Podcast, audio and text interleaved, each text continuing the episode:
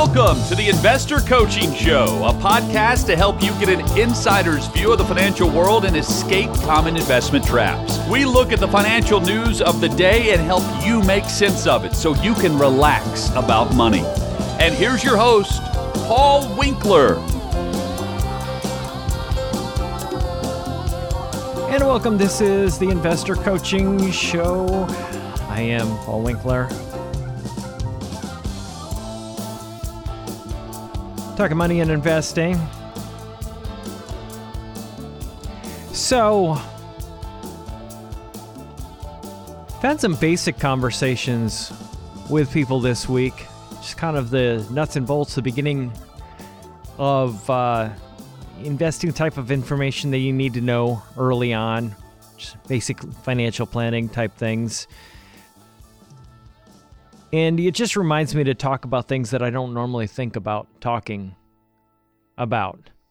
You know, sometimes it just causes me to think, oh, you know what? I need to mention this. This isn't something I normally talk about on the radio a whole lot.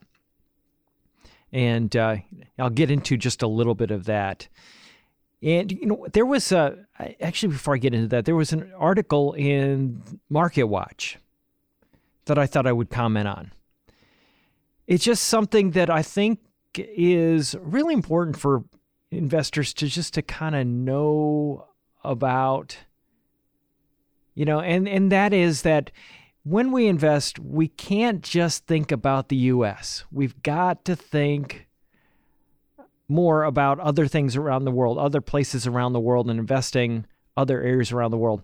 And the reason being, because when we don't think about these other areas and the dollar does weaken, you know, that is where we can run into some trouble because, you know, if we're only investing in dollar-denominated investments here in the United States, we could lose out on some real opportunities other areas just because the issue really gets down to not having anything that is protecting us against that dollar devaluation, which is international stocks, as I've talked about many times. You know, if we own something that is outside the U S, it's just like stuff when you, when I was a kid, my father would travel the world, and he would travel the world going to countries where the dollar was very, very strong.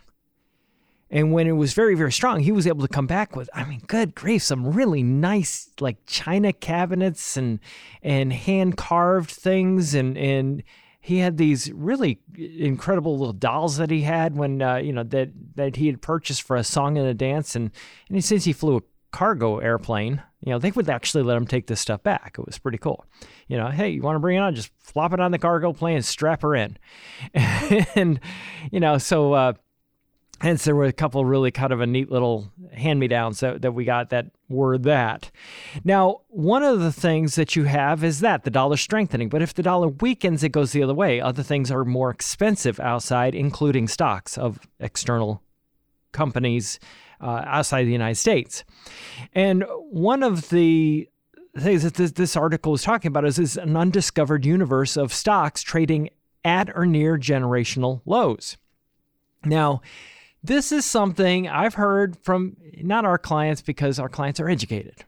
I, I don't hear it from our clients where they talk about, hey, you know, international hasn't done quite as well as U S in recent years. And, and, you know, because of that, I think we're just going to get rid of all of international because they have been worn out, especially in the very first workshop that I teach, where I go through ninety years of history of the media saying this is dead, and then all of a sudden it does way better than everything else.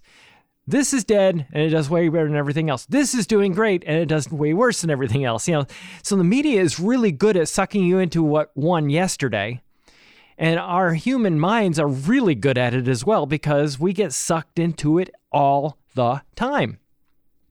You know, we can go toward pleasure all day long and stay away from pain, and then we end up with pain in our financial plan later on when we kept going toward pleasure our entire lives as investors.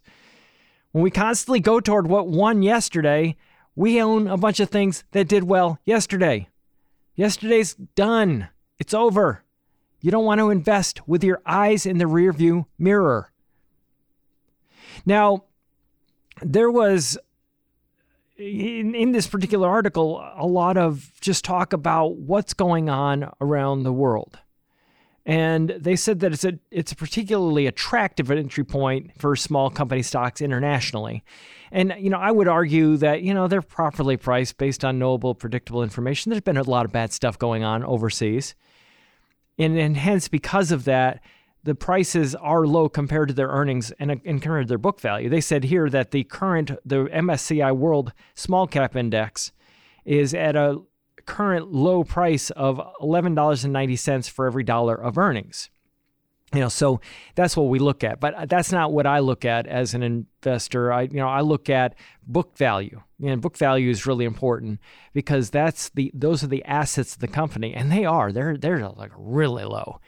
Uh, especially the value is down like at, well, you know, if you look at the price to earnings, if you use that, they're using eleven ninety. Uh, I like to go when, when I'm looking for funds, I'm liking not to use indexes in that asset category because when you're using an index, you're overweighting the bigger small companies. You know, so you end up with even a higher price and it doesn't have the potential to grow because the price is already higher. But you'll have some of the value asset categories sitting at seven bucks. I mean, really, really low compared to their twelve bucks here. And you look at it and go, wow, what is that like compared to history? Well, you know, normally you're sitting anywhere between, uh, you know, and they're show, they have a chart in this article, and it starts off back in two thousand two, two thousand three, and it was at about fourteen, and it went up to about eighteen, and it went back down to, to below ten, you know, two thousand nine in that whole debacle. And two thousand eight, two thousand nine, when you had the big market drop. And then it jumped up about to, uh, from from nine or so, up to about seventeen, and then it dropped back down, and then went up to about nineteen, dropped back down, drop, and well, it's back down toward the ten region, you know, ten to twelve region right now. And you look at that and go, yeah, that's a lot lower than the seventeen, eighteen, nineteen, twenty that it had been prior. You know, point well made. Well, if you look at it compared to book value, you know, it, I was seeing that stuff at, at a lot, about a dollar twenty, and now it's at like seventy cents. Now, does that mean that it's a value just waiting to be picked up and we ought to put all our money there? No, no, no, no, no, no, no. No, not a good idea. But I think it is important to understand that most investors do not have these things in their investment portfolio. They just don't. I, you know, I look at four oh one k's. I I can't remember the last time I saw this asset category in a four oh one k. I really don't remember seeing it almost ever. And why is that a big deal? Well, the, the reason it's a huge deal is let's just go back. They had a chart in here and they used rates of return. I don't think most people really get rates of return. It's not something that, you know, just those numbers don't mean a whole lot to people. Well, what they did is they, they had large U S stocks in there, and they said, okay, from nineteen seventy-five until the end of March of twenty twenty-three, you had a rate of return of nine point nine percent. Okay, so that's just give you some per- perspective on that. And sometimes I'll use this data just to kind of blow people's minds.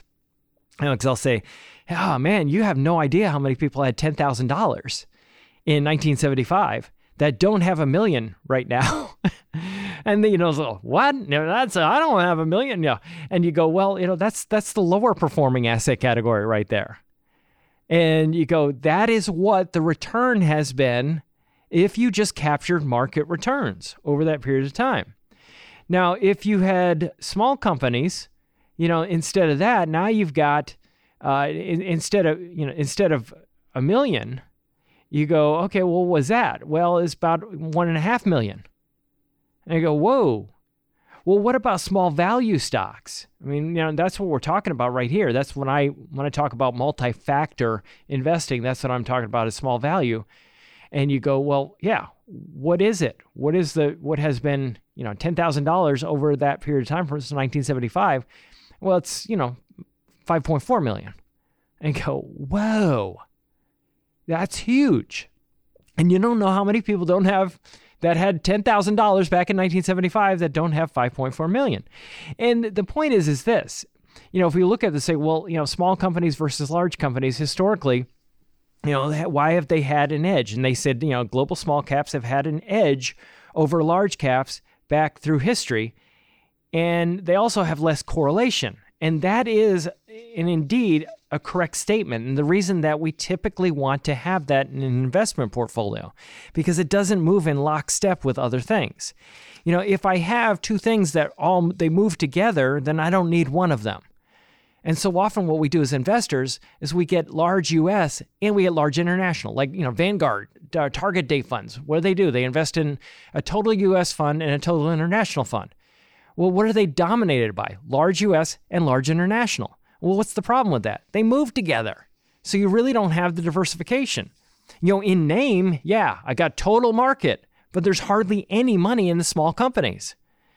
You know, so if you look at it, well, just not pick on Vanguard, look at Fidelity, their target date funds. It's like, you know, last I looked, it was like five percent of the portfolios in small caps, uh, just next to nothing.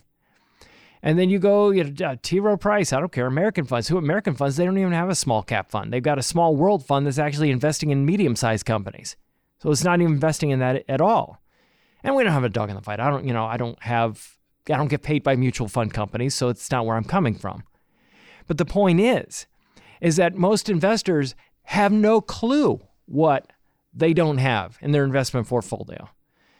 And it's because they don't look at it and they don't know how to look at it, and they expect that the investment advisor or whoever put their four oh one k together looked at it. And I can just kind of just go on my merry little way. I don't have to worry about it because somebody else looked at it. No, you really can't go on your merry little way. You've got to be vigilant in making sure that you understand what's going on, and then you can relax. You know, then you can stop worrying about it and stop thinking about it. But, you know, one of the things they said here in this article that I totally disagree with, because that's part of the reason I bring up articles, because you can go on the internet. All I talked about this. You know, you can go on, I was, and I was uh, talking to one of my people, Ann Sawaski, we were talking about this. And I says, people go on the internet and you will find no end to, to the information as an investor. Whatever you want to research, there's no end to the information. And she goes, yeah. And I said, yeah. And knowledge is not power. You know, knowledge is paralysis is really what it is, because you get so much information, I just, I don't even know what to pay attention to anymore. And what happens is when I get overwhelmed with information, I just go, oh, I can't possibly, I'm not up to the task. I can't possibly wade through all this information. And then I just give up. And it's not that you have to do the investment management or anything like that, but you just want to know more about what is going on so that when you make that decision up front when you invest, then you, then you can then you know that you've gotten the information, that the, the, the work has been done, you understand it, it's logical, it makes sense, it fits what you have always learned about investing is one of the things I always say to people. You know, you know the rules of investing. This is something I say quite often to people. And they're like, no, I don't, Paul. No, I don't. And I go, no, you do. So when you own something, when you buy something, you buy stocks, do you buy and sell and buy and sell and buy and sell? They're like, no, no, no, no, no. You buy and hold. Oh, good. Okay, so you knew that rule, that you buy and hang on to things. Now, some people get that one wrong. And it's because the investment industry has taught us, and quite, if you if you look out there, actually, you see that the investment industry does this. They buy and sell and buy and sell and buy. Most people don't realize they're doing it, because they don't even know what to look for. Look for the turnover ratio in the funds.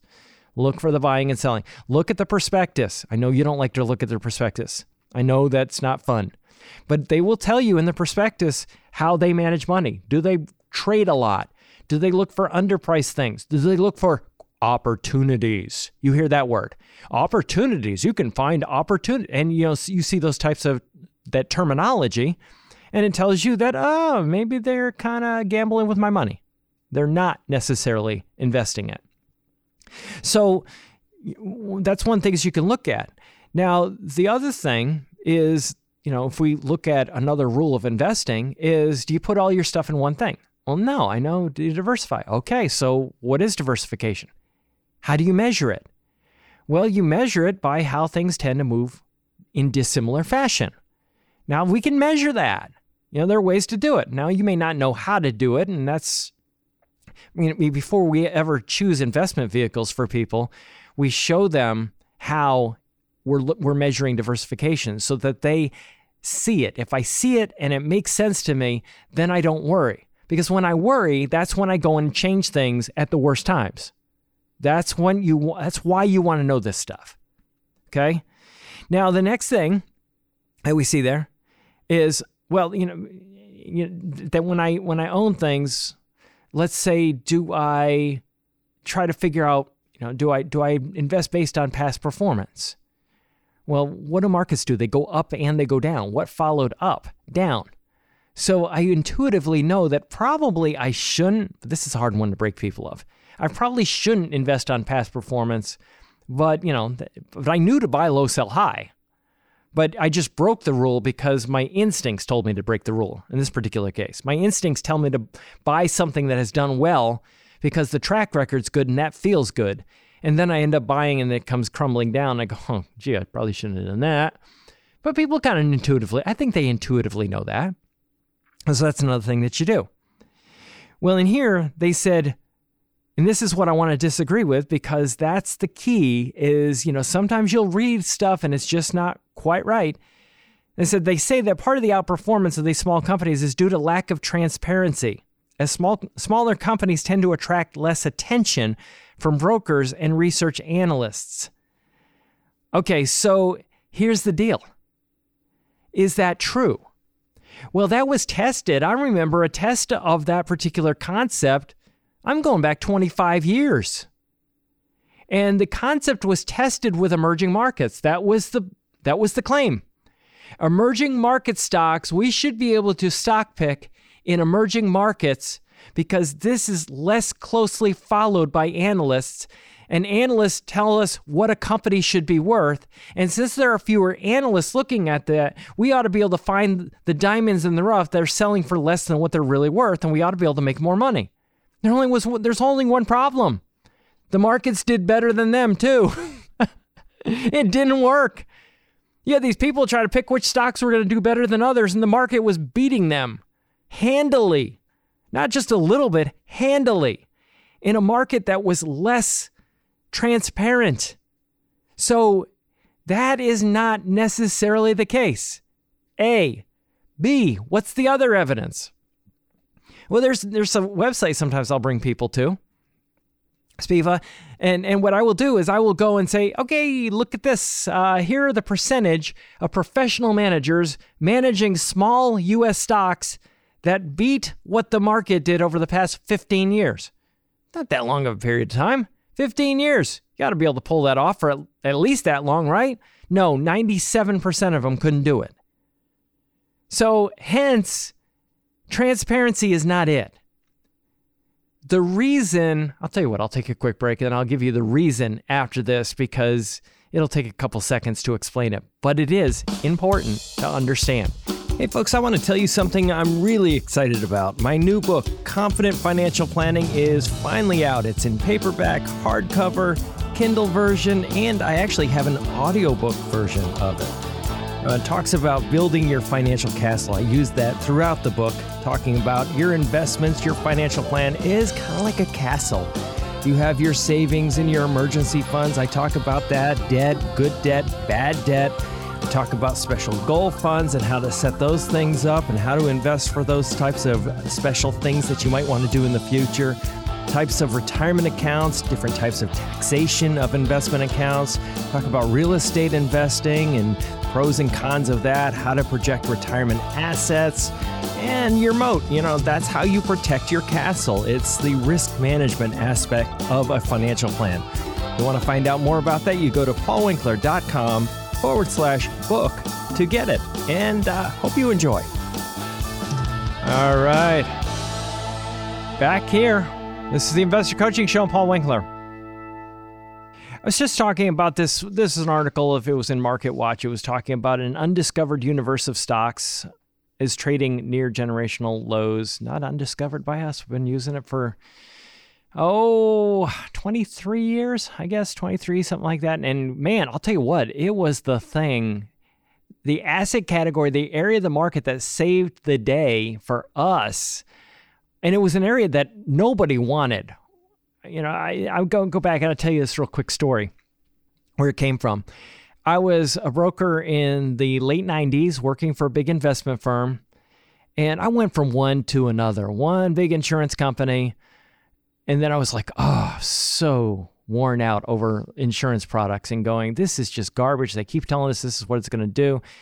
And I I didn't, thankfully for our clients, I, I didn't sell. I was terrible at selling this stuff. It was only if it really, really made sense for the person that I ever sold something like an annuity. If it really, really made sense, but that was almost never. I mean, it was almost never. Uh, life insurance, permanent life insurance policies, not very often. It really didn't make sense for a lot of people. And so hence I was a terrible salesperson. Uh, and then, you know, I would uh, I would go out there and look at the investment world and go, I just really don't understand this well enough. I don't feel good about getting out there and talking about investments because, you know, quite frankly, I don't feel very well educated.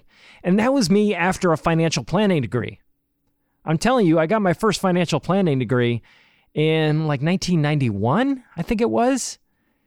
And here I am in nineteen ninety-eight, still not feeling terribly comfortable. I've been doing it for ten years and I didn't feel comfortable. You know, it was just, it was like, I was, I was the same way with golf. I was like, I'm not walking on a golf course. I don't golf anymore because it takes too much time and I'm too hyper. But I'm not walking on a golf course until I have taken lessons. You know, so I was I was that guy that went and took golf lessons. Uh, you know, it's just the way I've always been. But I digress and say I was working for this brokerage firm, and I remember this guy doing this financial plan, and he's, you know, so, talking about how, and he was just basically confusing everybody. And he says, that's it. They're putty in your hands. Once you get them all confused, they they realize they they don't understand this stuff. And I'm going, that's kind of that's kind of terrible. Why would you do that to people? Ugh, yuck.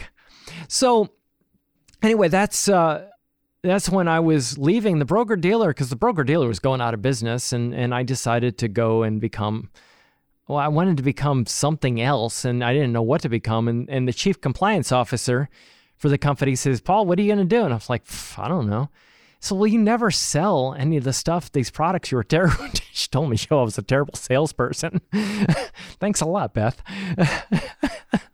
She was great. Uh, but, you know, it was. she, so she said, you don't sell this stuff. Why don't you become a registered investment advisor? And, you know, do it in a way, because there are different ways you can do it. You can become a registered investment advisor, and then you can go and sell stuff on the side like a lot of people do.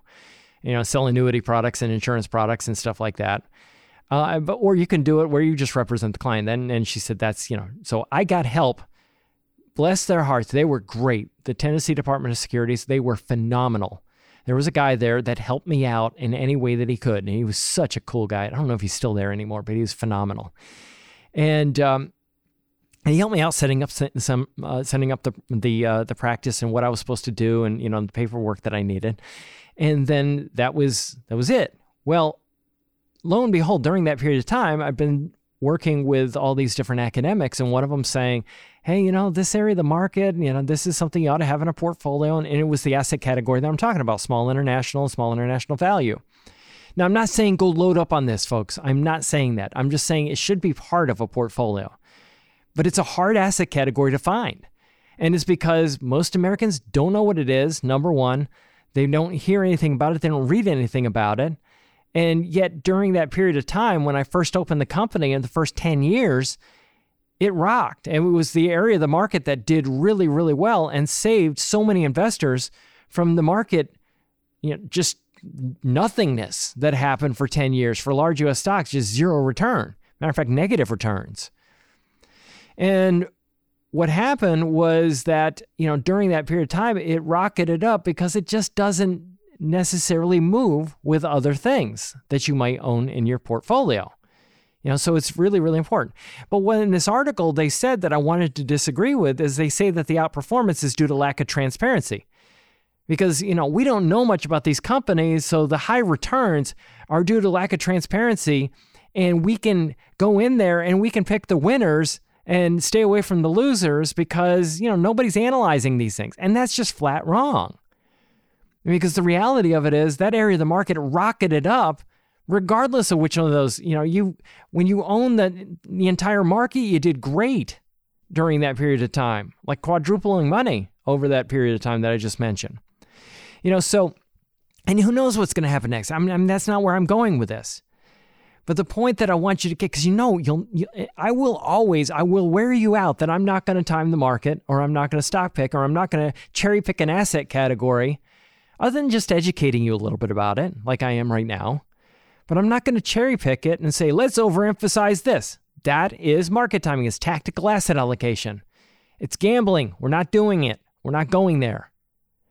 Now, one of the things that we do here, though, if we look at this and we say, well, that's kind of misleading to say that it is due to lack of transparency. No, it's simply that these companies have to historically pay more to use your money. Why? Because there's more risk. An investor goes, hey, you know what? I, right now, I'm willing to pay twenty dollars for every dollar of earnings for a U S large company. That's what they're selling for right now. You know, the big, big U S companies, growth companies, some of them are selling for even more than that, twenty-six dollars, thirty dollars for every dollar of earnings. The lower that number, the dollar that you pay for the dollar of earnings that you get, the higher the expected return or the higher the earnings yield. You know, so you look at that and go, well, if the number is thirty, let's say, well, then it's a three, about three point three percent earnings yield. But if the number's only ten, it's ten percent. ten percent is a bigger number than three percent, okay? Haha, Captain Obvious. But you look at that and go, okay, so what are these companies selling for? A lot of them are like seven dollars. You know, so the the return comes from that higher cost of capital. Why? Because I am not willing to pay thirty bucks for every dollar of earnings of these companies, because there's simply there's more risk. So I'm willing to pay a lower price, and I build in for myself a greater expected return, okay? That's the deal. Now, in this particular instance, you know, if we look back through history, those companies typically sell for a lower price just because of the re- increased level of risk. But here's the thing to keep in mind. When we put these things together, because they don't move in tandem with large U S stocks, because remember, large U S stocks had no return for ten years, where these smaller companies, you know, tripled and quadrupled in value. If I owned both of them, I had less risk than the parts. And that is the key, is making sure that we have things that move in dissimilar fashion.